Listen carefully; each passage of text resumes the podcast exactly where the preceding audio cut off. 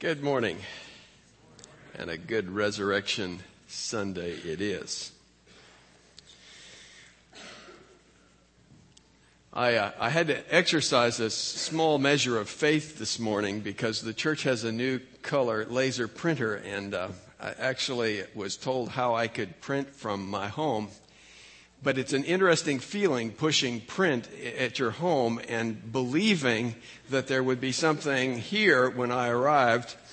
And as the scripture says, uh, God gives us more than we're able to ask or think. I didn't ask for color, but you got it. I'll fix that next week, I hope. But there are some uh, notes coming your way. Probably there is no place where faith is more evident or the lack of it than when one is standing beside a grave. This, uh, this particular day is, is uh, a special day for all of us because it is uh, designated as Easter Sunday. It's, it's a significant day for Jeanette and myself in a different way because 43 years ago we woke up to find that our son was dead. And, and so this, this day has a different significance. And yet it was a time when we experienced the presence of God and the reality of our faith. And, and it's nothing compared to what the disciples experienced as they heard and saw the, uh, the death of our Lord Jesus Christ, when you think about it, they took, as it were, they emptied their, their bank account of all of their reserves and invested in Jesus. and, and, and think about the sense of absolute loss and, and misdirection and, and just confusion when it looks like all of that has just gone away. I don't suppose there's any text that's more graphic about that than Luke chapter 24 and the men on the road to Emmaus, where, where basically they say, We followed him and, and, and now it's, it, it, it's, it's over. What's interesting is they had actually heard the report from the women uh, that Jesus had risen, and, and, uh, and the apostles were those who wouldn't believe it. Even when they were reminded Jesus had said he would rise. When the women said they had spoken to the angels and they had looked in the empty tomb, they still refused to believe that Jesus had risen from the dead. It was a grim day for them. But what an amazing transformation we see when the reality of the resurrection works itself out in the birth of the church and in the boldness of the apostles as they proclaim the gospel. What I'd like to do today is, is to talk about the meaning of the resurrection. I agonized as, as to whether or not I should make this a part of the church series, and I kind of went back and forth and, and, and basically decided late minute, no, it's just going to be a standalone, and we're just going to talk about the resurrection. And I'm, even though it's related to the church, I'm going to talk about it in two ways. One is what the resurrection means for our Lord Jesus Christ what it means in relationship to Him. And the second is what the resurrection means in relationship to all men. What does the resurrection mean for men? So I'd like to start with the resurrection and its meaning for our Lord Jesus. And in this instance, I'd like to uh, sort of work my way through the Gospel of Matthew and see how Matthew plays out the resurrection theme. I believe you could do that in, in uh, any one of the Gospels, but I, I want to track with Matthew. And I want to start with that first text in Matthew chapter 2, verses 16 through 18, which is the birth account of our Lord Jesus. And you remember, this is where the Magi have come where Herod has discerned from them when they first saw the star, which is his way of discerning when the birth of our Lord Jesus took place. And then he sends out his soldiers to, uh, to murder all of the babies of Bethlehem and their surrounding vicinity uh, that are two years old and younger.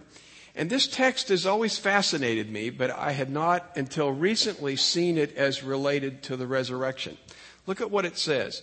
Verse 16 of Matthew chapter 2.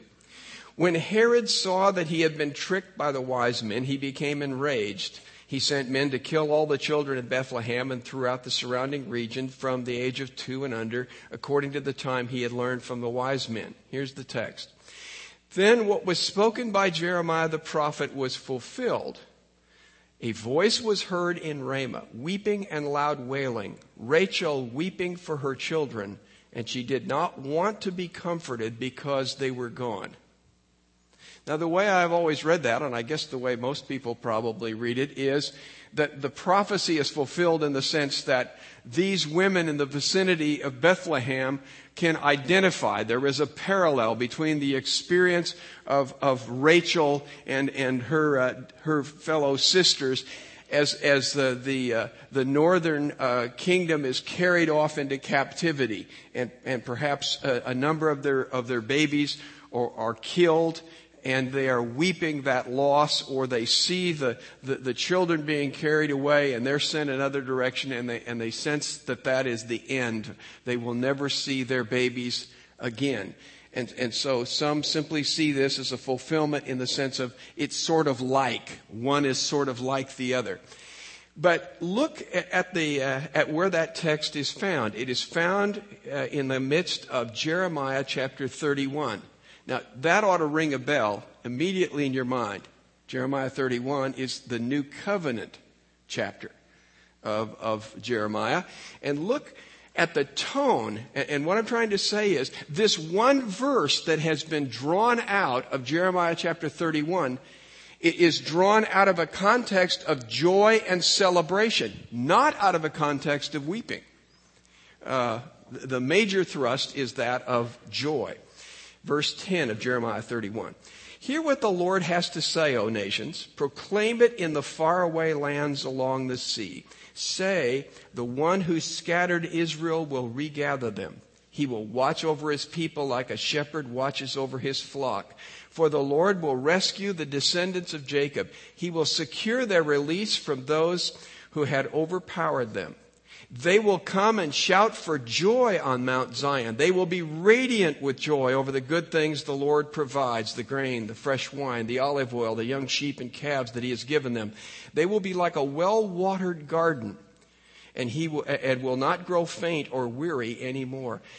The Lord says, at that time, I, I take it that means at the time in which this is going to be fulfilled. At that time, young women will dance and be glad. Young men will, and old men will rejoice. I will turn their grief into gladness. I will give them comfort and joy in place of their sorrow. I will provide priests with abundant provisions. My people will be filled to the full with good things I will provide. The Lord says, a sound is heard in Ramah, a sound of crying and bitter grief. It is the sound of Rachel weeping for her children and refusing to be comforted because her children are gone. Here's what the Lord says to her. Stop crying. Do not shed any more tears, for your heartfelt repentance will be rewarded. Your children will return from the land of the enemy. I, the Lord, affirm it. Indeed, there is hope for your posterity. Your children will return to their own territory. I, the Lord, affirm it. Now, here's the way I read this. The fulfillment, therefore, is not just the fulfillment of women sorrowing over the loss of their children and therefore being like what happened to the women of Israel. The fulfillment is that God has promised them they will be restored to their children. Does it not? And rather than weeping and mourning, they are to rejoice over what God is going to do. And the question is, how does that come to pass? It comes to pass through the death of Jesus Christ. So here's the irony of that text. The life of our Lord Jesus, and I'm saying this now in terms of his incarnation, the life of our Lord Jesus as he comes upon this earth brings death to these infants. But the death of our Lord Jesus brings life. And so the final conclusion of the story is that those women who lost those children have the assurance of those children being restored.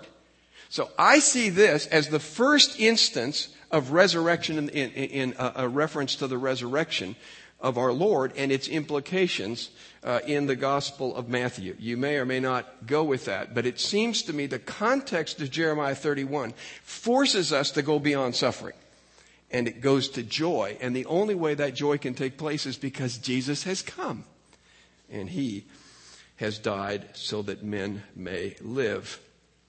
Now, look at how that plays out. The resurrection plays out in the Gospel of Matthew. Chapter 9 and verses 18 through 26 is that account. In Matthew, it is called the ruler who comes to Jesus. In uh, Luke chapter 8, Mark chapter 5, we know this ruler by the name Jairus. It's Jairus who comes, and in, in the other accounts, he comes and his daughter is at the point of death, and then people come and say to him, Don't bother, it's too late, she's dead. In our account, it simply bears it down to the fact that, that the ruler comes and says, My daughter is dead. Nevertheless, if you come and lay your hands on her, she will be, she will live. And you remember that's the interrupted miracle where the woman of the hemorrhage touches the garment of Jesus. And all of that, of course, creates the delay, which adds to the suspense and the difficulty of the resurrection that our Lord is going to uh, uh, accomplish or the raising that he will accomplish there. So, Matthew begins by this reference to the implications of our Lord Jesus coming as far as resurrection. He then goes and gives us an account of our Lord Jesus raising someone from the dead. And look with me then at Matthew chapter 10 and verses, let's look at particular, in particular at verses 7 and 8, as he sends out the 12. As you go, preach this message. The kingdom of heaven is near. Heal the sick. Raise the dead. What's interesting is that, I don't work on the tenses that much, but it, it's a present tense, and I take it that it's not just saying do it once, see how it feels, but the impression is this is what they did as they went from place to place. We have no recorded instance that I am aware of of the disciples ever raising the dead. But this text says Jesus commanded them to do it, and I believe in the next text he's going to refer to it being done. My point is this.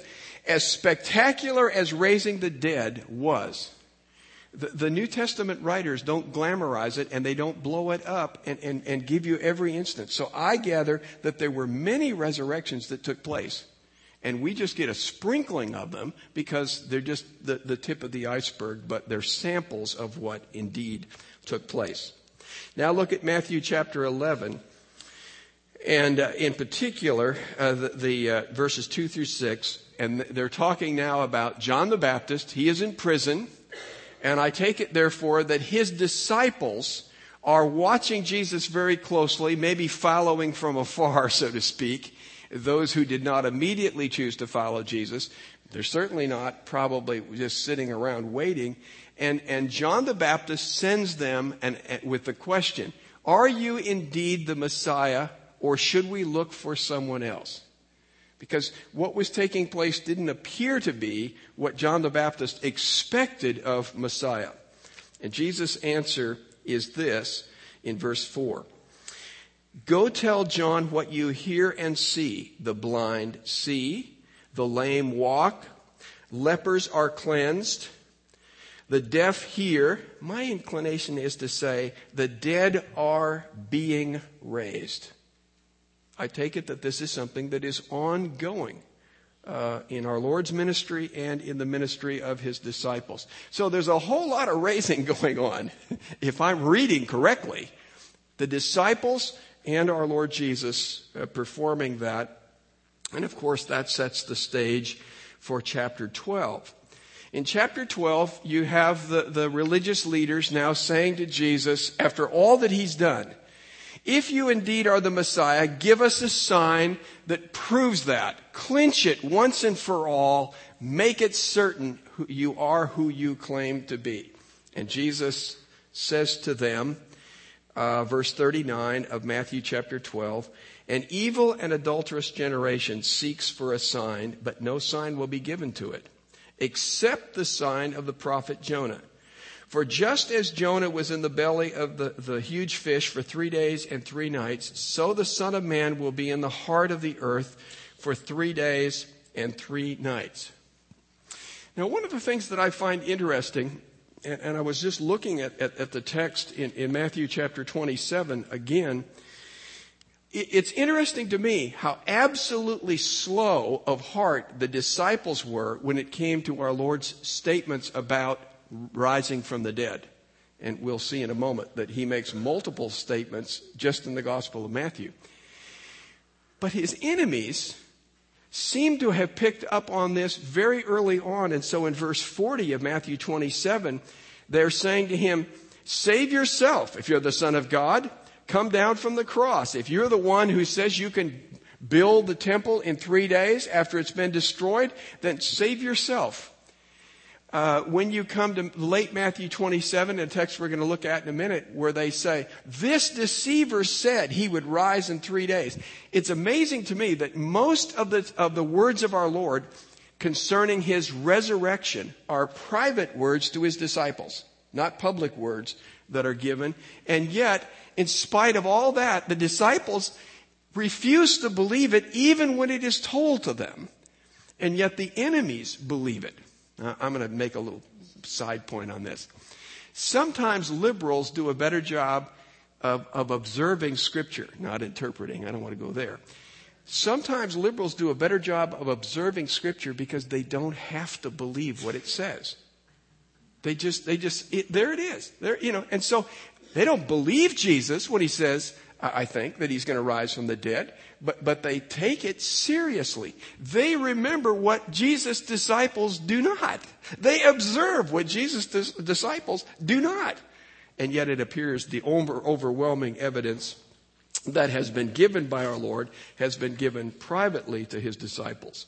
Now, when you come then to, to texts like Matthew chapter 16, verse 21, remember that's the great confession. That's the point at which Jesus now says to his disciples, now that Peter has made the profession on behalf of the others, you are the Son of God. You are the Messiah. Then Jesus says, I'm going to go to Jerusalem. I'm going to be rejected and, and so on and crucified. In three days, I'm going to rise again. So you've got that five times in the Gospel of Matthew. And of course, in the other Gospels, you have it too. But five times before Jesus dies, he says to his disciples, I am going to die and rise again on the third day. Seems to me that repetition makes a pretty significant point. So Jesus has hung everything from Matthew chapter 12. He has hung the, the, his credentials, his credibility, the validity of his message Everything that Jesus was about hangs upon whether or not Jesus will rise from the dead.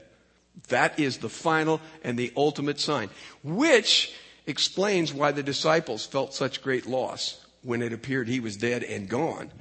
Uh, no wonder they felt such great loss because now all is gone, they, they suppose.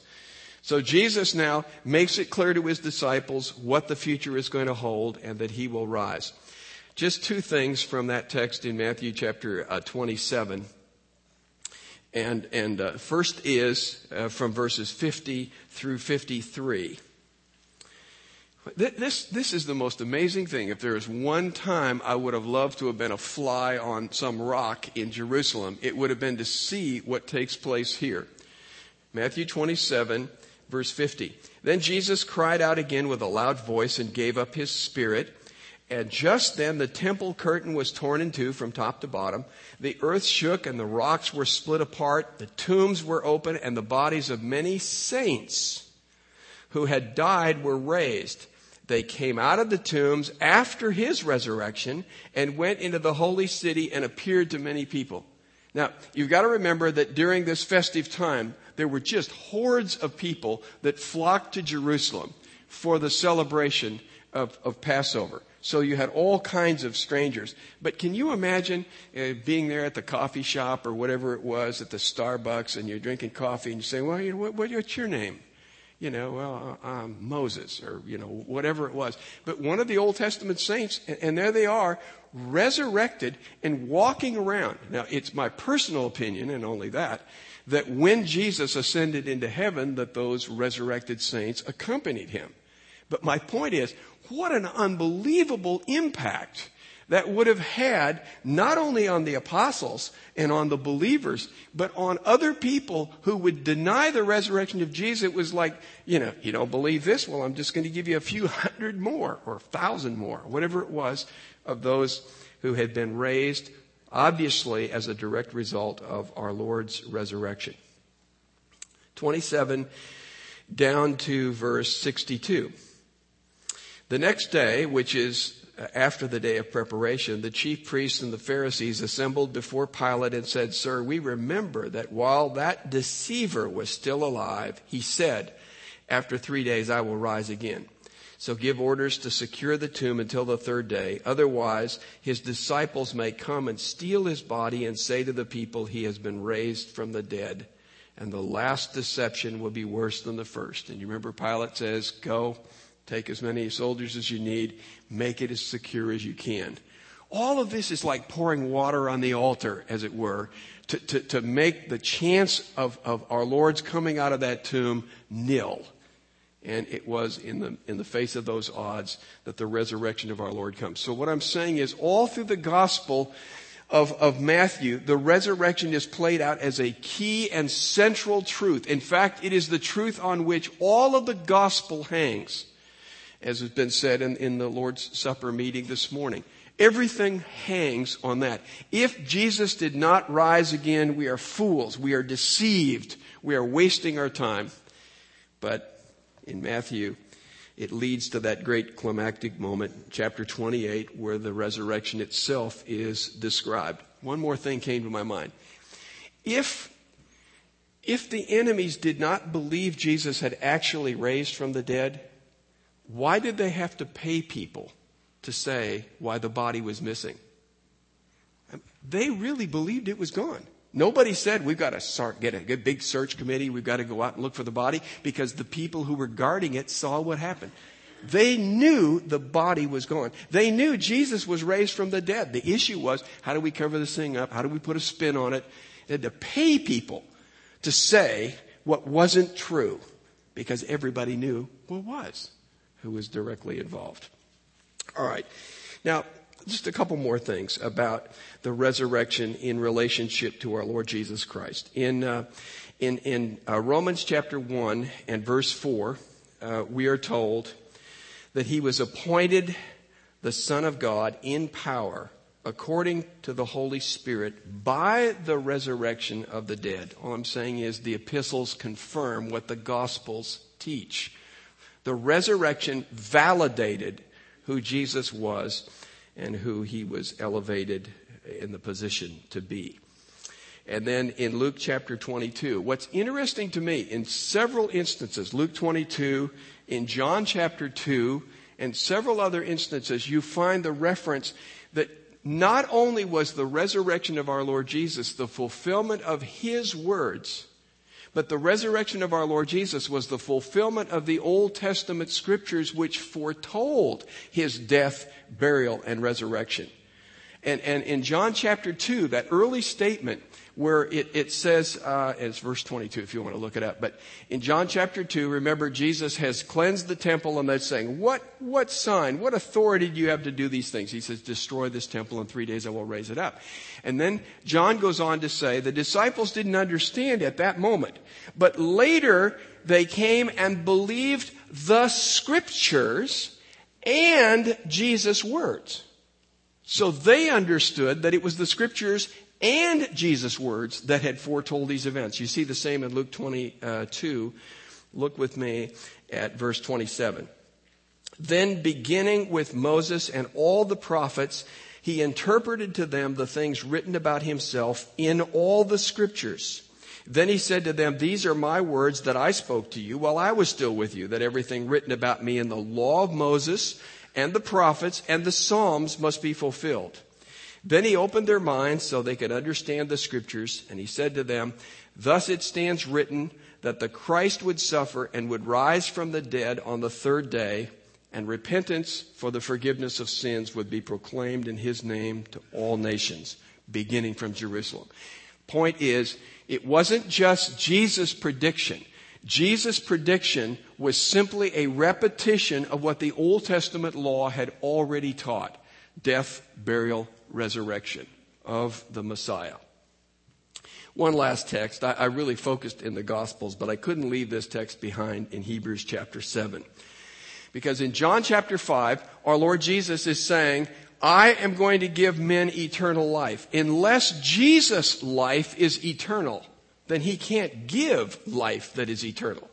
But now we see an eternal priesthood. The resurrection of Jesus not only gives him eternal life and therefore he can bestow it on others, it gives, I shouldn't say give because God has eternal life, but, but, but it, it assures his uh, eternity by raising him from the dead. And then in Hebrews chapter 7, we see it's an eternal priesthood. Look at uh, verse 15. And this is even clearer if another priest arises in the likeness of Melchizedek. Remember, Melchizedek was a guy who just came out of nowhere. And, and, and the writer makes a point of that and says, we don't know his beginnings, we don't know his end, and it's as though he were eternal.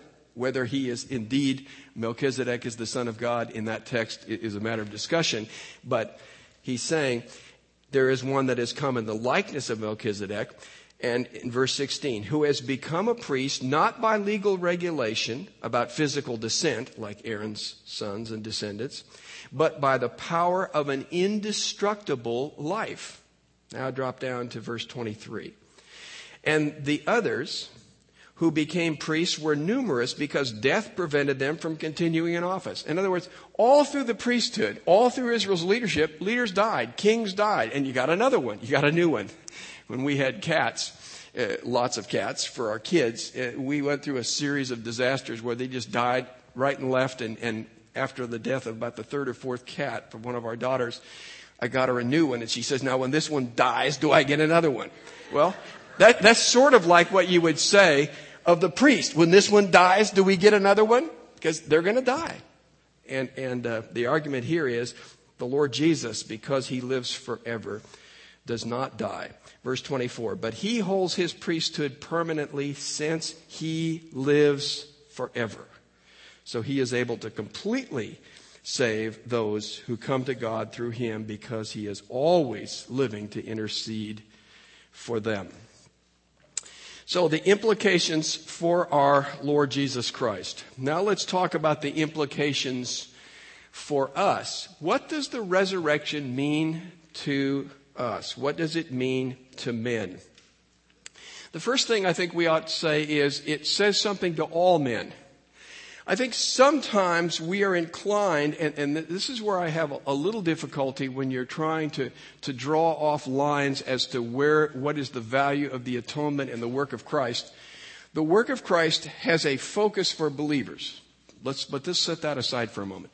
The work of Christ goes beyond just saving believers because it is the resurrection of our Lord Jesus Christ that assures the general resurrection of all men, saved or lost. And, and so the resurrection of our Lord Jesus ought to be either a great comfort to a believer or it ought to be a really great sense of being ill at ease for an unbeliever because he lives and Jesus makes it very clear in John chapter 5.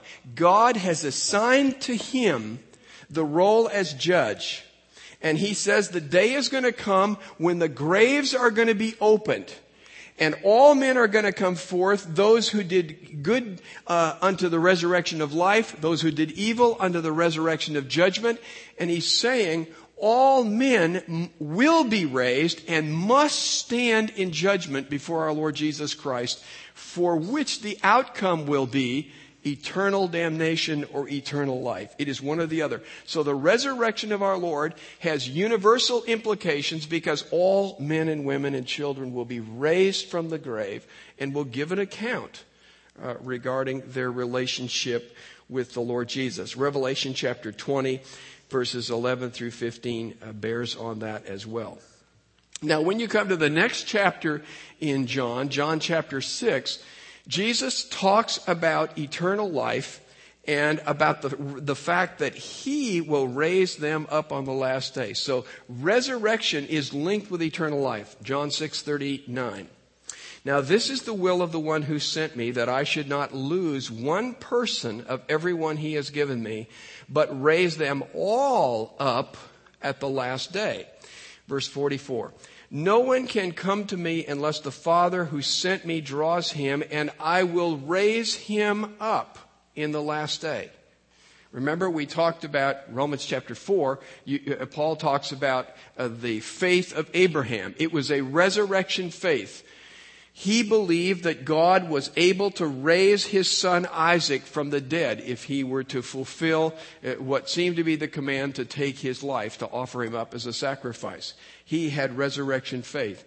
But that is also true universally. Hebrews chapter 11 uh, verses 13 and following, says, All these men died without receiving the promises because they were looking for that which would come, a heavenly city. In other words, the resurrection is necessary for every saint to enter into the blessings and the full participation in salvation. The eternal uh, life that our Lord has offered is the result of His sacrificial death and his resurrection. So you see other texts like uh, Romans chapter 8 and so on, speaking of the victory and assurance of the Christian because of the resurrection of Christ. I apologize. I should have put this in your notes and let's just make it a new point C. But that is the resurrection of our Lord Jesus Christ assures the believer of the power that is necessary to live the Christian life. You see that especially dramatically played out in Romans chapter 6 through 8. But remember the question that, that is raised at the outset is, shall we continue in sin that grace may abound? And Paul's argument is, when you were baptized, it symbolically represented your death in Christ, which was a death to sin and its power and its penalty and its grip. But you also have the resurrection of our Lord, and he says, you were also raised up with him to new life. So, if, if there was only the resurrection, uh, uh, only the, the, the, crucifixion of our Lord, without the resurrection, there would all, be all kinds of implications. But one of those is that we do not have the renewed life of our Lord Jesus that we have entered into by being joined to Him by faith and the baptism of the Spirit. So it is the power of Christ in His resurrection that gives us the ability those of us who, who would say otherwise, oh wretched man that I am, who will deliver me from this body of death? I'm a believer, but I'm powerless. Romans chapter 8 says, the Spirit who raised the dead body of Jesus from the, from the grave is the Spirit who now indwells the believer and He gives power to our dead bodies to live the Christian life. The resurrection of Christ is critical to us every moment of every day because we would be powerless without it to live the kind of life that we must as believers. So now a new point, uh, D the resurrection means that our lives on earth must be lived in the light of eternity. The resurrection means that this is not all there is. We don't have to grab all the gusto we can get, so to speak, in this life because this is only the tip of an eternal iceberg. So what does that say to us? What are the implications of the resurrection for the believer? Uh, and, and, and for the unbeliever, what are the implications in terms of our daily life? Uh, first of all, think in terms of rewards. Look at Luke 14, verses 12 through 14. Luke 14, 12 through 14. He said also to the man who had invited him, When you host a dinner or a banquet, don't invite your friends or your brothers or your relatives or rich neighbors so you can be invited by them and return and get repaid. In other words, don't invest your hospitality in a way that gets paid back now. But he says, when you uh, host an elaborate meal, invite the poor, the crippled, the lame, and the blind, the people who can't pay you back. Then you will be blessed because they cannot repay you, for you will be repaid at the resurrection of the righteous. I wrote myself a note along that scripture Prosperity preachers, beware. It, it, it, what is this saying? What it is not saying is that if we have enough faith, God will make us rich and famous and, and comfortable and cozy and free from sickness and whatever. What it's saying is that could happen. We know from Hebrews 11. Some people received their children back and all those wonderful things. Other people were sawn in two. What it says is that those of us who believe in Jesus Christ, who believe in His resurrection, we know that this life is not the end. We know that our rewards don't come now, they come then. Therefore, we can, don't let the government ever hear this. We can engage in deficit spending, spiritually speaking. We can keep running in the red in the sense of not getting back. Because what we know is we are laying up treasures in heaven. We know that our reward comes then. Now, that works in terms of the positive things. It also works in reverse in terms of the negative. We know that the resurrection is going to bring about full justice, not only in terms of those who have done what is right but not been rewarded in this life, but also in terms of those who have done wrong. Look at this text in, in Luke chapter 16, verse 25. This is the story of the rich man and Lazarus. But I want you to see the justice picture here. Remember the story was told how Lazarus was a man who had nothing and he was, the dogs were licking his sores and he, had, he was dependent on people and he basically ate out of the garbage cans, uh, or, or whatever came his way, the scraps from the table. And here's uh, the rich man who's living in all of his comfort and ease. And here's what our Lord says to the rich man. Or, or Abraham says in verse 25, Child, remember that in your lifetime, you received your good things, and Lazarus likewise bad things. But now he is comforted here, and you are in anguish. What that's saying is, the resurrection brings us to the point in time where all of the injustices of life are made right. In terms of those who do well, they are now rewarded. In terms of those who have been wicked, they now receive the recompense for their sins. It's no wonder then that we can read in Romans chapter 12, don't pay back vengeance. Leave vengeance to the Lord. The bottom line is there is going to come a time when all the unsettled accounts are going to get reconciled. And so the Adolf Hitlers or, or whatever it is of this world who seem to have gotten through unscathed, they have only come to the point where at the resurrection they will give account and they will pay.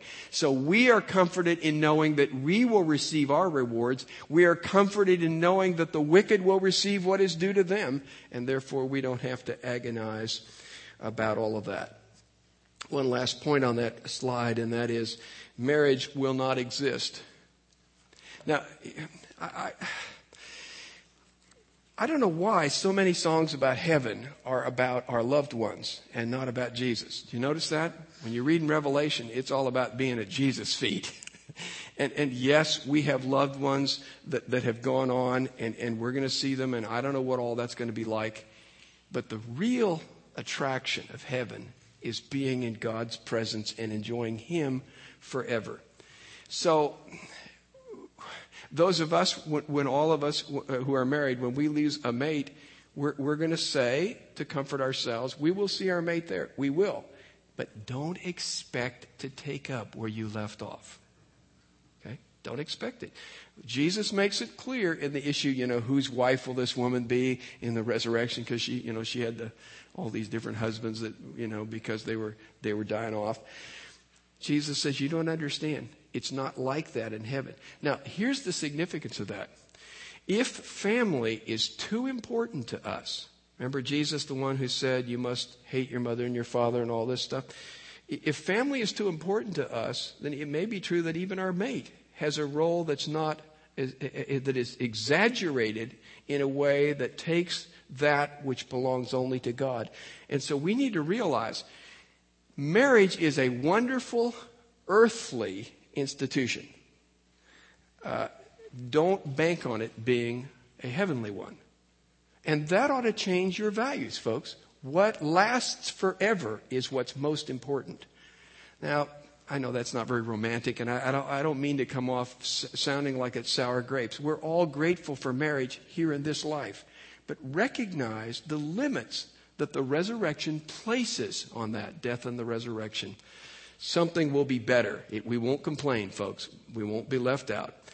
It'll be better. So let's talk about some concluding things. The resurrection is, the, is, is absolutely vitally a part of the gospel of Jesus Christ. It is not just a nice, cozy thought. And so when we come to Romans 10, 9 and 10, we must confess with our mouth that Jesus is Lord, but we must believe in our heart that God raised him from the dead. The resurrection is a vital part of the gospel message, and we dare not leave it out. Because the gospel is really contingent upon what happens not only at the death of our Lord, but at his resurrection. It is a crucial part of the gospel. And I would simply say, if there is someone in my hearing who has never yet trusted in Jesus Christ, then you need to know a few things. Jesus Christ is God in the flesh.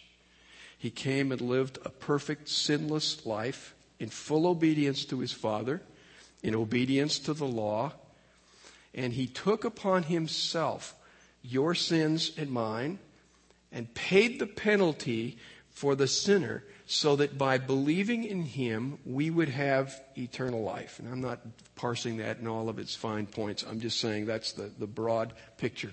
He died and he rose again. And the resurrection of Jesus is a vital part. And the new life which God gave to him is a picture of the newness of life that God will give to every believer. All things will pass away.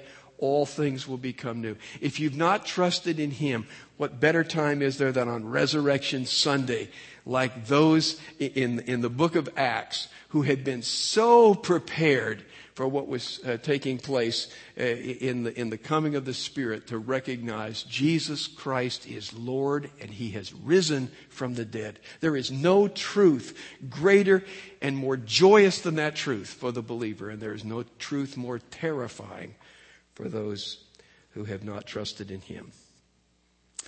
It enables us, the resurrection of our Lord enables us to live life to the full it's amazing how many people think that in order to live life fully, they must live it apart from God.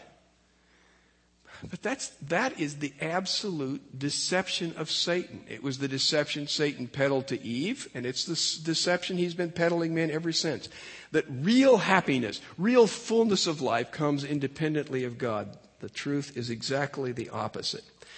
For example, and it was mentioned this morning in the worship time, we are able to live without the fear of, of death. Uh, look, for example, at Hebrews chapter 2. It says, Therefore, since the children share in flesh and blood, he likewise shared in their humanity so that through death he could destroy the one who holds the power of death, that is, the devil and set free those who were held in slavery all their lives by the fear of death. You know, the, the, the, funeral business is a necessary one and they do many wonderful things, but why do they try to make those people look like they're not dead? It's because people are afraid of death.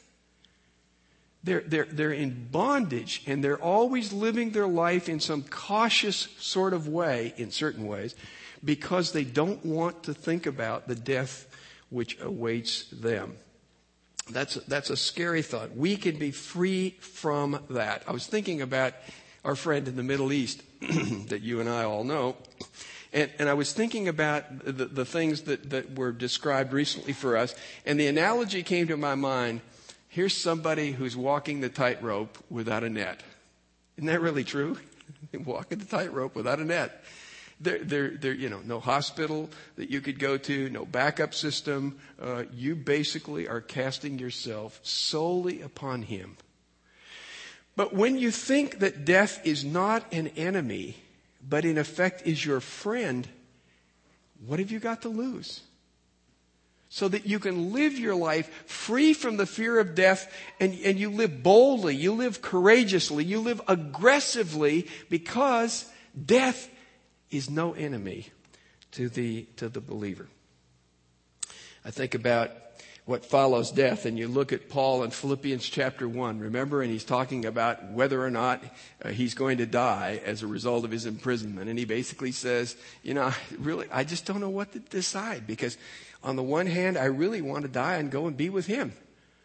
And on the other hand, I, I, I want to serve you. And, and, so it's the lesser of the two, but I'll, I, that's what probably God has for me is to stay with you. But isn't it wonderful to be absolutely free and to say, if the worst thing happened, quote unquote, death, it's better. The worst thing that could possibly happen to the believer is better than what we have now. Well, that changes the way in which we approach life and death. And I'd like to suggest to you that death and resurrection is actually the way of life. It is the way in which the Christian ought to live their life day by day. Think about these texts. Luke chapter 9, verses 23 and 24. Death and discipleship.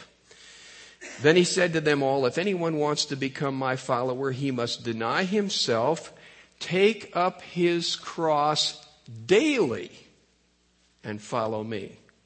For whoever wants to save his life will lose it, but whoever loses his life for my sake will save it.